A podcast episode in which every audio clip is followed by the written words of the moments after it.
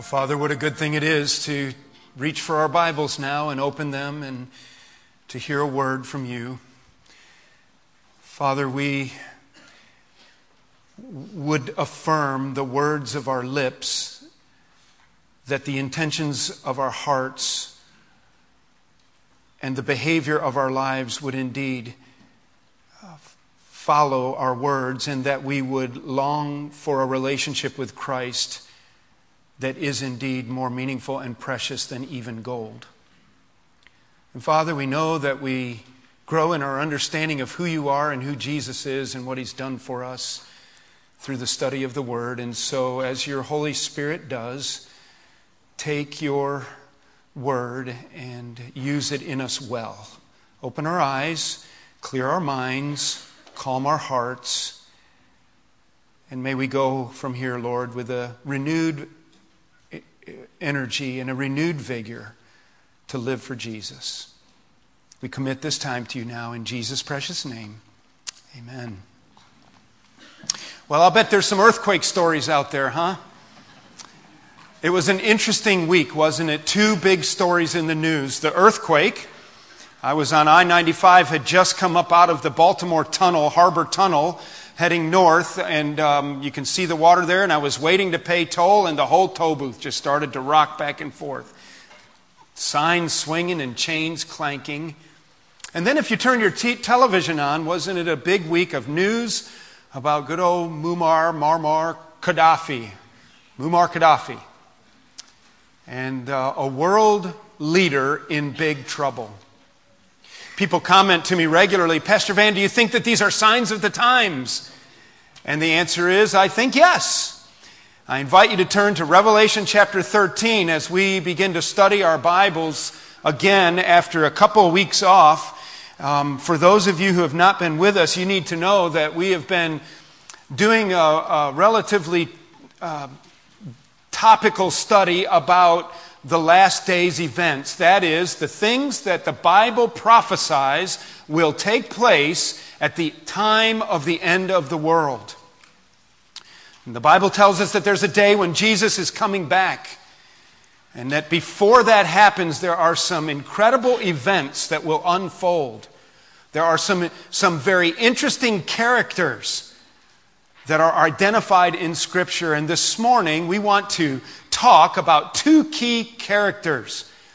One is a world leader. Speaking of world leaders, we know of him in our Bibles as the Antichrist.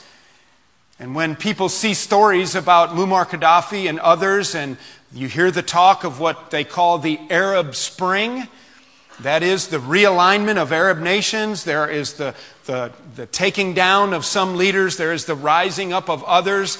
There seems to be a unifying of, of the Arab nations. One thing that is constant is their animosity with the nation of Israel. And when you read your Bible and you, you begin to see glimpses and snippets and start to put the pieces of the puzzle together, one of the things you have to say is that when what I'm observing in the world around me only reinforces what I understand God's Word to teach.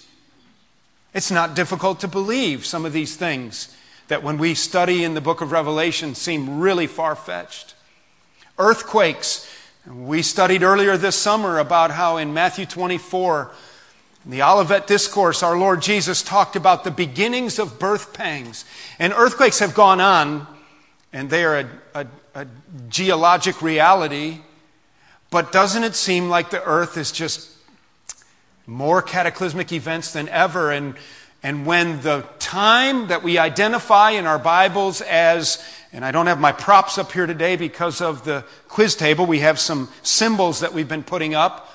The 70th week of Daniel, or a seven year period that you may have heard of as the tribulation period and that is broken down in two halves, and the last half of which is three and a half years, that the book of Revelation talks about the seals being broken and these judgments coming forth, and angels with blowing trumpets, and, and God pouring out of these bowls his wrath upon the earth. And Jesus said that when this week begins, this week of years, seven years, when it begins, it's the birth pangs, and at halfway through, it's really going to take off. And the Bible seems to make very clear that there's just going to be some incredible events taking place. During that time, the world is going to be largely governed by what I understand to be one world leader. Let's read our text. We're actually jumping into the middle of a message that we didn't finish three weeks ago, and then we've had two weeks off with, with uh, Matt White and um, the drama last week. I hope you enjoyed the story of the prodigal son last week. And uh, so we're in Revelation 13 as we open our Bible. And let's read our text and we'll catch up rapidly. And the first part of our message today, we're going to see um, some details, some facts about the Antichrist. Seven facts about the Antichrist, five of which we've already heard three weeks ago. We're going to finish that part, and then you're going to see that the Antichrist has a sidekick. He has a partner in crime. And we call him the false prophet. You'll see Revelation 13 is kind of the key passage describing these world leaders during this time of tribulation and great tribulation. Let's turn to our Bibles, and right away we see verse 1 of chapter 13. We're introduced to the dragon. We don't have time to go research it, but very quickly we will learn, even in chapter 12, that the dragon is a name for Satan. You can believe that, can't you? And many Bible students believe that verse 1 of 13 is really wrapping up the last section of chapter 12. But verse 1 in our Bibles of Revelation 13 says, And the dragon stood on the shore of the sea. We don't know what that sea is. The Bible doesn't define it. And so, one of the things when we do our prophetic Bible study, we have to be careful and let the Bible define itself. We have to try to figure it out based on the Bible interpreting itself. But it doesn't say exactly what that sea is. Some people think it's the sea of humanity. And out of this sea that the dragon, Satan, appears, he says, John, the writer of this vision, he has a vision. John writes down and he says, I saw a beast coming out of the sea. He had ten horns and seven heads with ten crowns on his horns, and on each head a blasphemous name. The beast I saw resembled a leopard, but had feet like those of a bear and a mouth like that of a lion. And the dragon gave the beast his power and his throne and his great authority. Well, we don't want to repreach the message from a few weeks ago, but what a grotesque looking beast this is. And we don't know exactly what John saw in his vision. He's trying to write it down. We see that it has multi heads. We know in chapter 12 that Satan, uh, the, the dragon, appears with seven heads. They're crowned with horns and crowns. It seems to be the imagery of, of great power and great strength. Some Bible students describe this, along with Daniel's vision in the Old Testament, as a picture of what we believe is coming and what we call the revived Roman Empire. That would be a 10 nation conglomerate. And as the nations realign, and aren't they realigning? Someone told me on the way out of church that there's another new group, and I didn't catch exactly what they said, but there's a group meeting. It's Brazil, and it's China, and it's South Africa, and I can't remember who else. And, and the nations are struggling to realign, and evidently, out of the European base of nations will come a conglomerate of 10 nations. We call it the revived Roman Empire, and it appears in this passage that at first, the, the description called the beast is actually a power base. It's actually a group of nations. We're going to see in a minute that out of that power base comes a ruler who will surface up over the others. And as we unfold chapter 13, it's difficult to, to me, it's difficult to understand that the beast doesn't shift from describing this multi headed, multi horned, multi crowned power base to, to narrowing down the funnel to describing one individual who surfaces and kind of takes over. Some Bible students think that it's talking about a specific nation that will take over the other nations. One of the reasons I think it's a person is because if we took the time to see how he's going to end, we will see later that, that the dragon, Satan, the beast, and remember there's three names that we will use this morning for the beast. One is the beast, the Antichrist, and the other is the man of lawlessness. Some of you have heard all those names, others it's brand new. All synonymous for what I understand, who I understand to be the same guy. a, an individual, a political power, a king, you might say, who will, in this last seven years of the world as we know it, will surface to be known, and he will be well known. Everyone will know his name. Everyone will know what he looks like. A world leader who surfaces above the rest. We've talked about five marks or five facts about him. The first we see right away. Notice that in our text that we read so far, we talked about this leopard, the bear, the lion, and a lot of that lines up with Daniel's vision where he describes different empires in history, and it's clear that he's talking about a power base. He's talking about nations that rule. But then in verse 3, notice that one of the heads of the beast seemed to have a fatal wound, but the fatal wound had been healed, and the whole world was astonished and followed the beast. Let's review our points quickly from the other day. Back up there in verse 3, we see that the dragon, it's the end of verse 2, excuse me, the dragon gave the beast the power. Number one, we know that the Antichrist or the beast this man of lawlessness, number one, he is a surrogate for Satan. Number two, he will captivate the attention of the world. Evidently, this fatal wound. And you're going to see later on that his sidekick, the false prophet, it's going to say later in this passage that he's wounded with the sword, but he comes back to life. Evidently, the whole world is going to see him knocked down, but then on the screens and on the news and in the newspapers or whatever the media fashion will be then, you will hear his voice. Uh, much like uh, an Osama bin Laden. They didn't know if he was dead or not. And then a new tape would surface, and oh, he must be alive. And it's going to be that he's going to captivate the attention of the world and he's going to surface evidently because of this triumph over the fatal blow. Either somebody is going to try to wipe out his kingdom and he's going to suppress them or he personally will receive a wound. I personally believe that it, I choose to believe, you can't prove it scripturally, that it's some kind of an assassination attempt. And part of the reason I believe that is because you will see in this passage that as the characters unflow, unfold, that you have the, the wicked triunity. You have Satan trying to duplicate the Trinity of God God the Father, God the Son, God the Holy Spirit.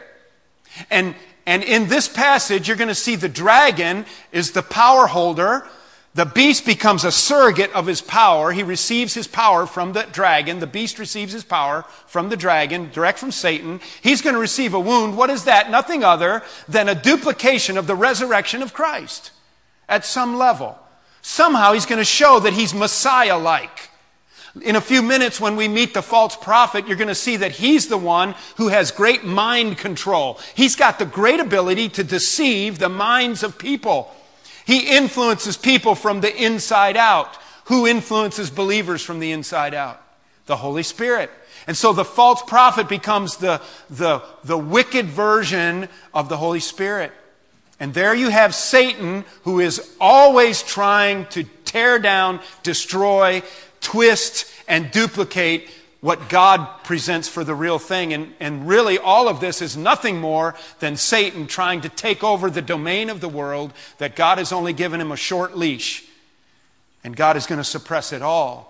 I don't know if I finished my thought in, in Revelation 20 about the end of Satan, the dragon, the beast, and the false prophet, it says there that they will be personally thrown into a bottomless pit for 1,000 years. It appears when you read that, it looks like it's individuals Satan himself and the Antichrist, and it doesn't seem like a whole country is thrown into the pit.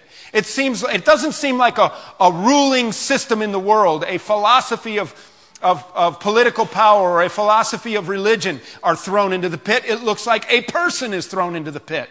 And it looks like the false prophet himself, who is this going to be a, a, a lieutenant to the Antichrist, his sidekick, he gets thrown in. And when you read that kind of thing, it just seems to me that, that, as I said, these things end up narrowing down and they look like they are real individuals, and it makes sense. It makes sense. So, the Antichrist is a surrogate for Satan. He will captivate the whole world scene with this wound that is healed, and he will fascinate the masses. Look at verse 4 men worship the dragon And uh, they say, Who is like the beast? Who can make war against him? He's just going to be very popular. He will fascinate the masses.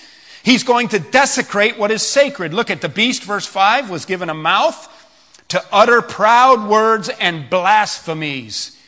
I believe that is a reference to what Jesus referenced in Matthew 24, the Olivet Discourse, where Jesus gives us a throwback, remember, to Daniel's vision, and he talks about the abomination of desolation. And in our seven year window of the final years of the world, it's going to be real bad. I believe the church is going to be taken out. The attention turns then to national Israel. That's why we call this the 70th week of Daniel there have been 69 weeks of years, or 483 years, that have already been fulfilled of a judgment on national Israel. One week of seven years has not been fulfilled. It does not seem identifiable anywhere in history.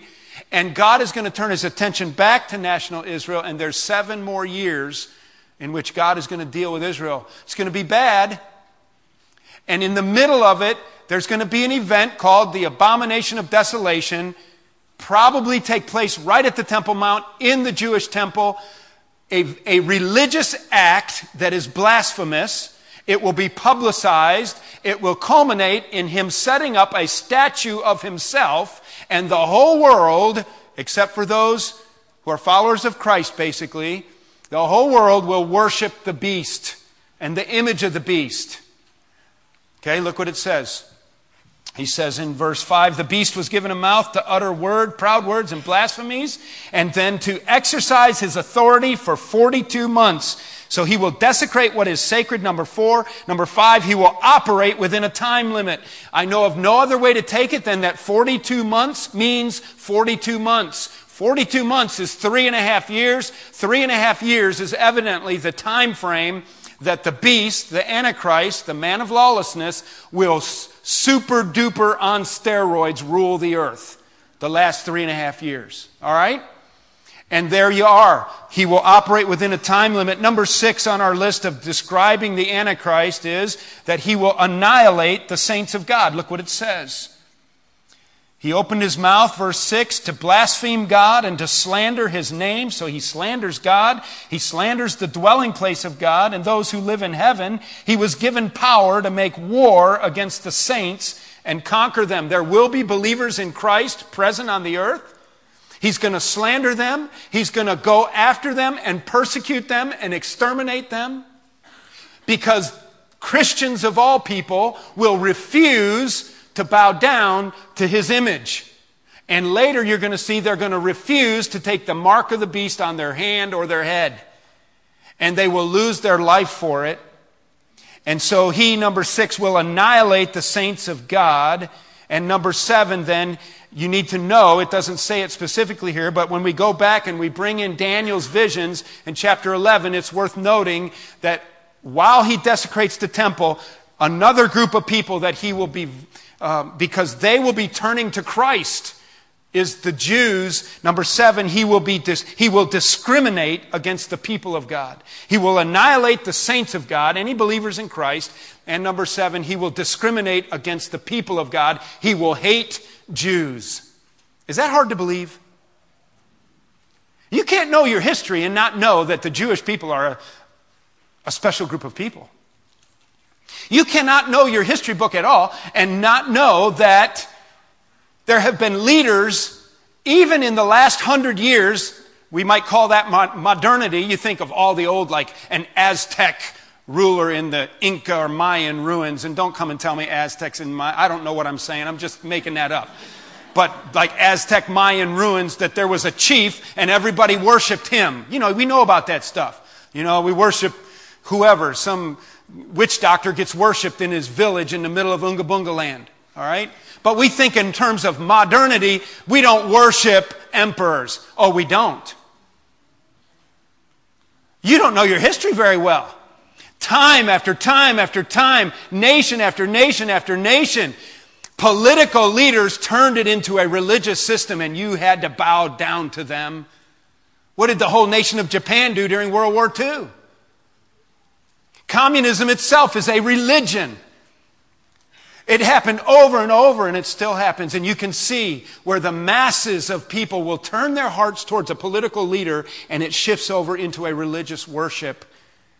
In the middle of that, he discriminates against Christians, annihilates Christians, discriminates against the nation of God. So there is a summary of seven defining qualities about the beast. He's a surrogate for Satan. He will captivate the attention of the world with this evidently pseudo resurrection. He will fascinate the masses. They will say, Who is like the beast? Nobody can whoop up on our guy. Number four, he will desecrate what is sacred. Number five, he will only operate in a limited window of time. Praise God. Number six, he will annihilate the saints of God. Number seven, he will discriminate against the people of God, the Jews. Before we move on to the false prophet, turn to Revelation chapter 20 and let's see here, let's add information to our think tank. And in Revelation chapter 20, beginning with verse 4, we have some information that fits along with the events of Revelation chapter 13 where it's showing us that if you do not worship the beast, you're going to be killed. Start with verse 4. John says, I saw thrones on which were seated those who had been given authority to judge. And I saw the souls of those who had been beheaded because of their testimony for Jesus and because of the word of God. They had not worshiped the beast or his image and had not received his mark on their foreheads or their hands. And then it says, it goes on to say that they came back to life and worshiped with God and with Jesus. My point there is, you can turn back to Revelation 13, is this that this Antichrist, the beast, captivates the attention of the world, turns the attention to him, turns it into a religious system, and people who do not worship him are killed. That's not a new concept, people. What's going to happen here, though, is that it will become a global concept. Well, let's look at his sidekick. Notice verse 11, it shifts gears and it starts to talk about a new character. Then John says, I saw, verse 11, Revelation 13. Oh, by the way, I skipped over, I went there and I skipped, He who has an ear, let him hear, verse 9, 10. If anyone is to go into captivity, into captivity he will go. And if anyone is to be killed with the sword, with the sword he will be killed. This calls for patient endurance and faithfulness on the part of the saints. I just have to tell you, I don't know what that means. Okay? I think it might mean that he's talking about the martyrdom of saints, and then he ends by saying in the last half of verse 10, this calls for patient endurance and faithfulness on the part of the saints. I think it is a word to the saints who are going to be living at that time, and he's telling them, you're going to get captive, cap, captured, therefore be captured. You're going to be killed, therefore be killed. Don't pick up your sword, basically, is what I, I think what he's telling the believers is do not fight physically against the Antichrist. I suspect that's what it's saying. I haven't really found anybody that agrees with that, but I haven't found anybody that can explain that verse. If anyone is to go into captivity, into captivity he will go. If anyone is to be killed with the sword, with the sword he will be killed. This calls for patient endurance. Look, it's going to happen to you. You're going to have to have patient endurance during that time if you're a believer. Perhaps that's what it means. That was probably three minutes of very unhelpful commentary. Verse 11.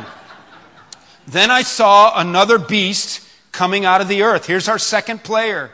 He had two horns like a lamb, but he spoke like a dragon. Isn't that a weird imagery? Have you ever seen a lamb with horns? Maybe at Ripley's Museum, a lamb with two horns, and he spoke like a dragon. Again, I think this is imagery. First of all, we don't know what it means when it says he came out of the earth. Notice, in contrast, in verse 1, that the beast came out of the sea. And we've speculated, and the commentaries speculate, that the sea is the sea of humanity, and therefore he's a Gentile leader, and that this beast this second beast, described in verse 11 as another beast, comes out of the earth, which describes the land, which turns the attention to the land of Israel, and maybe he's a Jew. The Bible doesn't say that, and we don't know. So that's how Bible commentaries, they kind of speculate about it, and the word doesn't interpret itself on this. What is the sea, the Mediterranean? What is the land? Did he just come out of the earth like out of a pit? Did he come from the pit of hell? We don't know. He had two horns like a lamb, and he spoke like a dragon. I suspect that that is imagery. We can't prove this either, but it looks like, again, it's imagery of something that at first has great appeal. We are now going to talk about a false prophet. And like false prophets through the ages, and there are many false prophets, but this is the false prophet, he comes in like a lamb, but he's got horns. It's an imagery of something that at first looks gentle. At first, it seems uh, where you can cooperate, but it's got horns and then it speaks like a dragon. And so I'm not 100% sure what it means there, but it appears that he will come in, he will be accepted, but then he will turn brutal. Let's read on. He exercised, verse 12, all the authority of the first beast on his behalf and made the earth and its inhabitants worship the first beast whose fatal wound had been healed.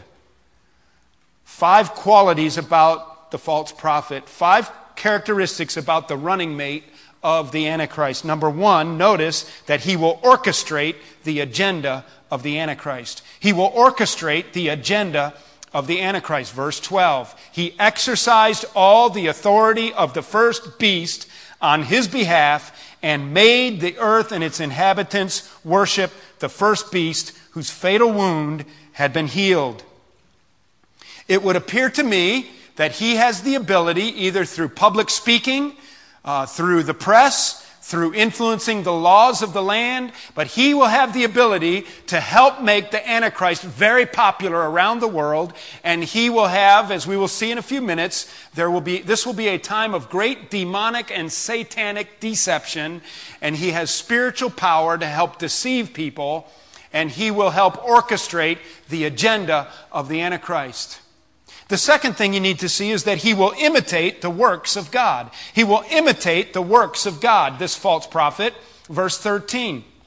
And he performed great and miraculous signs. Now, notice that the last sentence of verse 12 is the, about the fatal wound that had been healed. If indeed that speaks of a physical wound on a man, it could be that the false prophet somehow is instrumental in manipulating either technology or information or even a physical demonic manipulation to make it appear that a man who has been killed is now alive or somehow bring healing where healing was not expected. He will be very popular because of that. But then notice that he will have the ability, verse 13, to perform great and miraculous signs, even causing fire to come down from heaven to earth in full view of men. Because of these signs, he was given power to do on behalf of the first beast. Okay, once again, his power always reflects back on the first beast. He deceived the inhabitants of the earth and he orders them to set up an image in honor of the beast who was wounded by the sword and yet lived. So it kind of sounds like an assassination attempt, doesn't it? And he, he is able to manipulate this information. He is able to use it to set up the image so that they will worship the beast in a literal religious manner, I would take it. Verse 15, he was given power I take it by the dragon is where he received his power. And the dragon receives a limited power from God himself, I take it. He was given power, verse 15, to give breath to the image of the first beast so that it could speak and cause all who refuse to worship the image to be killed. Well, that's an interesting little stretch there. And, and notice it's all describing the characteristics of this false prophet. First of all, as we've said, he will be orchestrating the agenda of the Antichrist. Secondly, notice that he will imitate the works of God. Fire from the sky, giving breath to the false prophet. There's just going to be signs and wonders that are going to go on, and this is not necessarily new. We won't take time to look at it or talk about it hardly, but you could turn for an example to Acts chapter 8 and remember a character there named Simon the sorcerer and they called him a spiritually great man, and they followed him because he could do signs and wonders. And Peter and them preached the gospel and confronted him and so forth. But people could do some of these crazy things. I remember when I was a youth pastor, I've mentioned this before, years ago in Martinsburg. Martinsburg's a wild, crazy place. You got to watch it. Two girls in my youth group who told me they could, they could uh, elevate and levitate a big, oh, huge, several hundred pound cast iron heater uh, radiator in their bedroom. And I believe them. Those girls, they were something. And only in the name of Christ would I deal with them. I think they were demon possessed. They had power. They messed in the occult. They had strange goings on. And the false prophet will have this at a level way higher than the world has ever seen before. He will imitate the works of God. The next thing you need to see is that he will manipulate the entire world, and it's on behalf of the beast. Look what it says. He deceived, this is verse 14, because of these signs, he deceived the inhabitants of the earth. So he will manipulate the entire world. This is going to be global. This is going to be the whole world knowing about it. If you were traveling on a business trip, you would see the beast, the Antichrist picture on posters in airports. You would see him painted on walls in cities and on buildings. You would see him on coinage or on, if there, I don't believe there'll be a hard currency at this time. I think it's going to be all electronic, probably. But as you use your electronic devices, your cell phones, your, your Palm Pilots, um, that's an old word already, isn't it? Your uh, iPad, um, you know, at our house we have a wooden box with this black thing come out of it, and you crank it and you hold it up to your ear. That's what we use. It's called a telephone. And, uh, but anyway, you know, you have this stuff and it, it's instant, in, instant information. And you're going to see this guy everywhere as, as the false prophet manipulates the entire world. He's going to be ruthless. And he, number four, will coordinate the extermination of the saints. He will exterminate the saints himself. We already read in chapter 20, verse 4, but notice what it says here. He ordered them to set up the image, verse 14. He ordered them to set up the image. He deceives the whole world. 15. He was given power to give breath. And all who refuse to worship the image will be killed. I take it that that will mainly be Jewish people who are now followers of Christ and other Gentile people who receive the truth from other witnesses that are, are around at that time. And they will be killed. The fifth thing, and we want to kind of end with this some information about this. The fifth characteristic of this false prophet, okay, number one, he will orchestrate the agenda of the Antichrist. Number two, he will imitate the works of God, fire from the sky and stuff. He will manipulate the entire world, and the entire world will worship the beast. Number three. Number four, he will exterminate the saints. He will coordinate this extermination. And then number five, the false prophet is the one who is going to activate a worldwide mark of identification. He will activate a worldwide mark of identification. Stay with me just a few minutes and we'll bring this thing in for a landing, okay? Look what it says. Verse 16. He also forced everyone, small and great, rich and poor, free and slave, to receive a mark on his right hand or on his forehead, so that no one could buy or sell unless he had the mark, which is the name of the beast or the number of his name.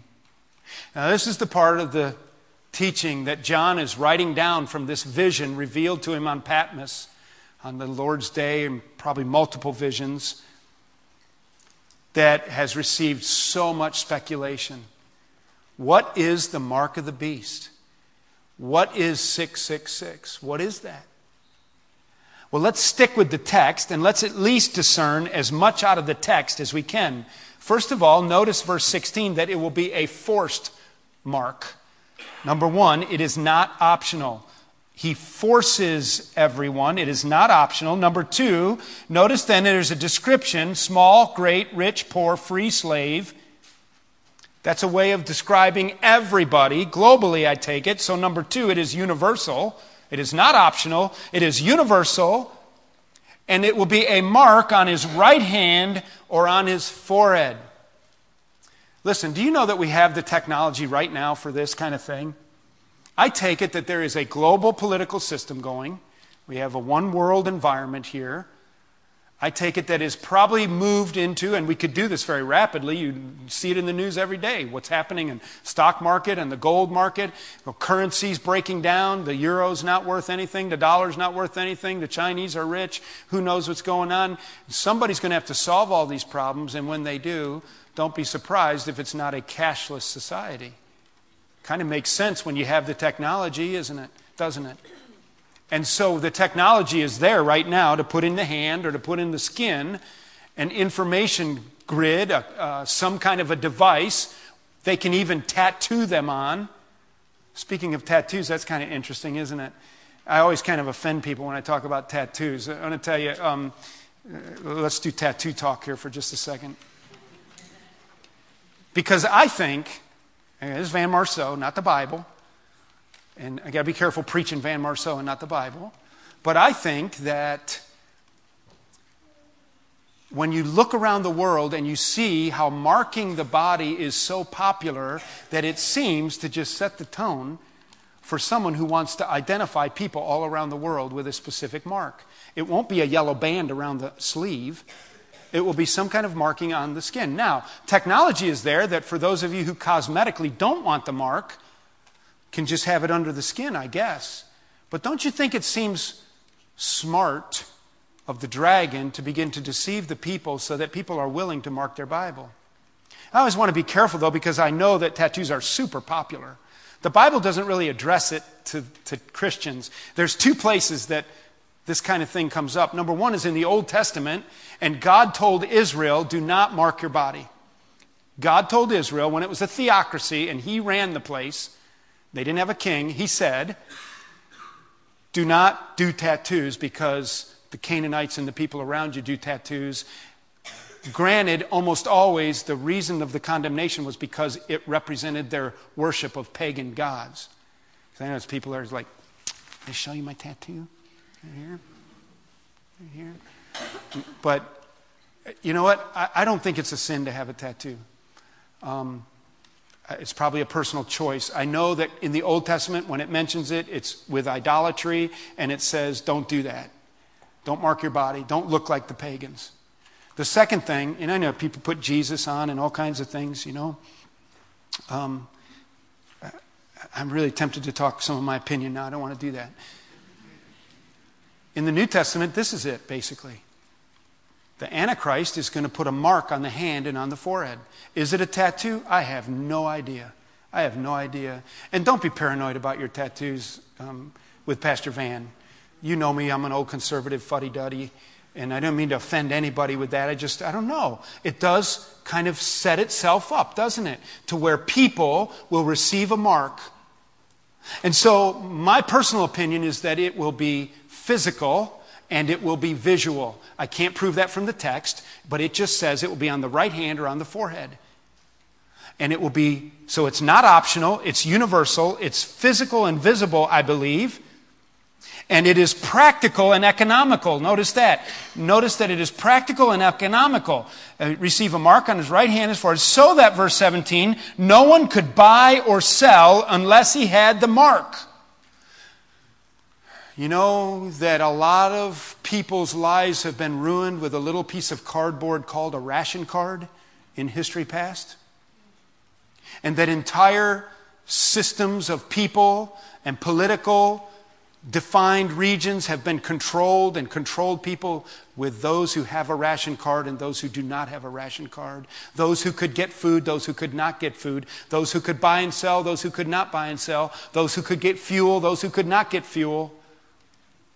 And, you, and, and dictators and wicked kings have controlled people, and that's exactly what's going to happen. You won't be able to buy and sell. They'll probably be electronically based, where you have scanners all the time. They'll tr- be able to globally track you. I suspect that there'll be a few people somewhere in the mountains of Montana, if they are not burned up yet, who might get through the grid. But Basically, it will be global and it will be worldwide, and believers in the Lord Christ will say, No, I'm not going to do that.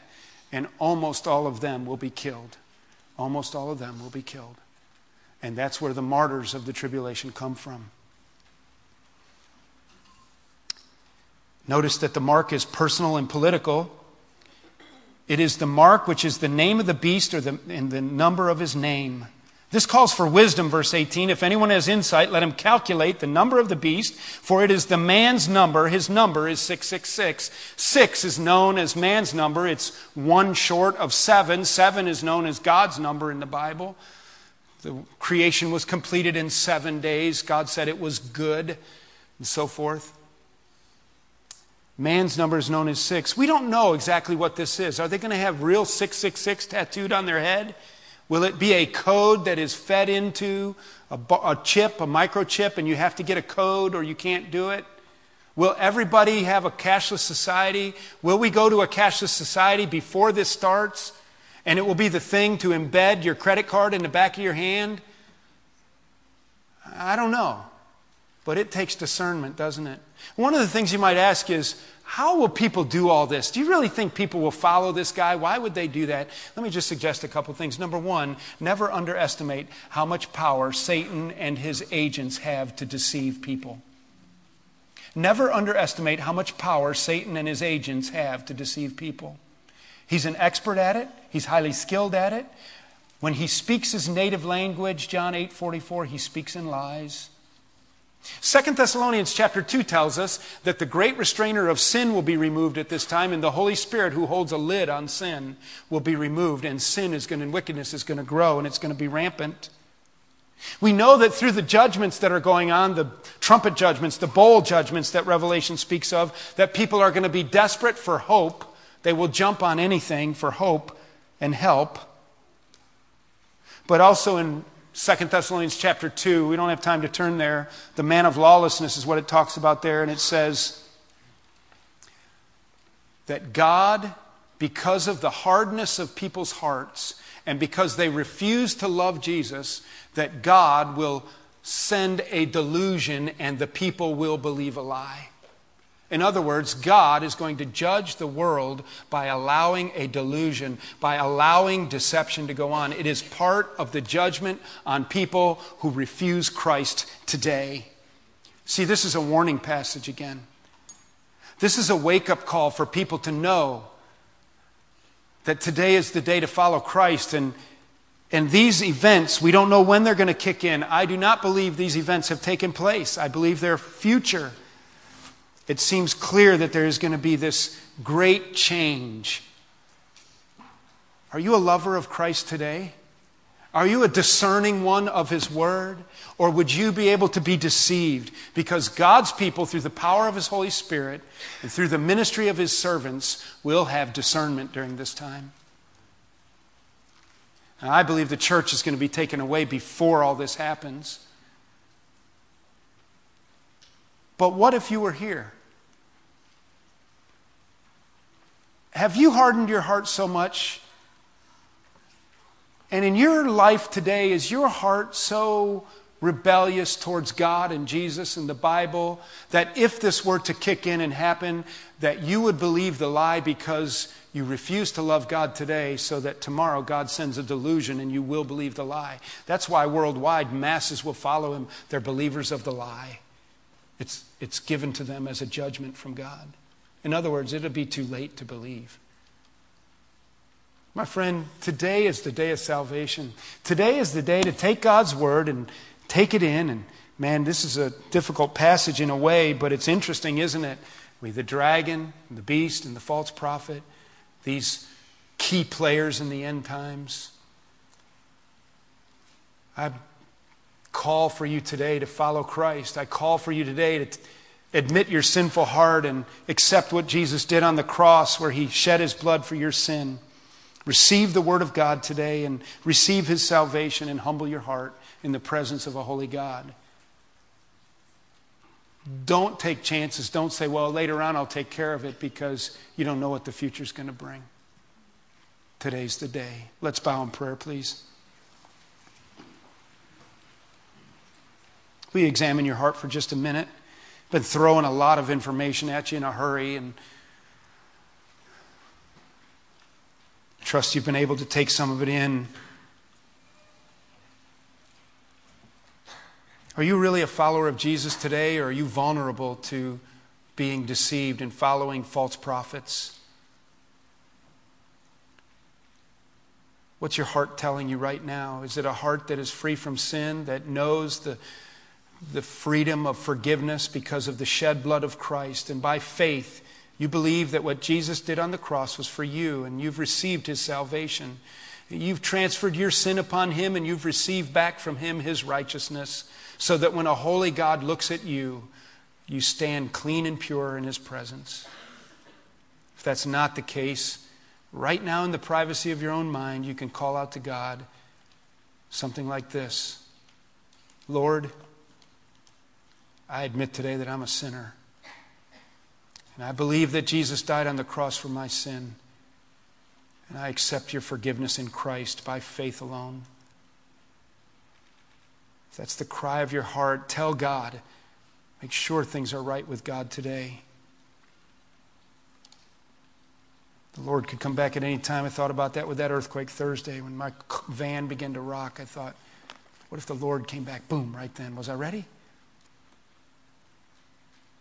So, Father, open blind eyes, soften hard hearts, and help us to be found watching and waiting for your return. And in the meantime, as we seek to discern and understand, and you've even promised a blessing to those who will study these prophecies. Give us a growing knowledge and insight and discernment of what it means to be your people and to live upright and godly in this wicked world. Accomplish your purposes in us, we pray. In Jesus' name, amen.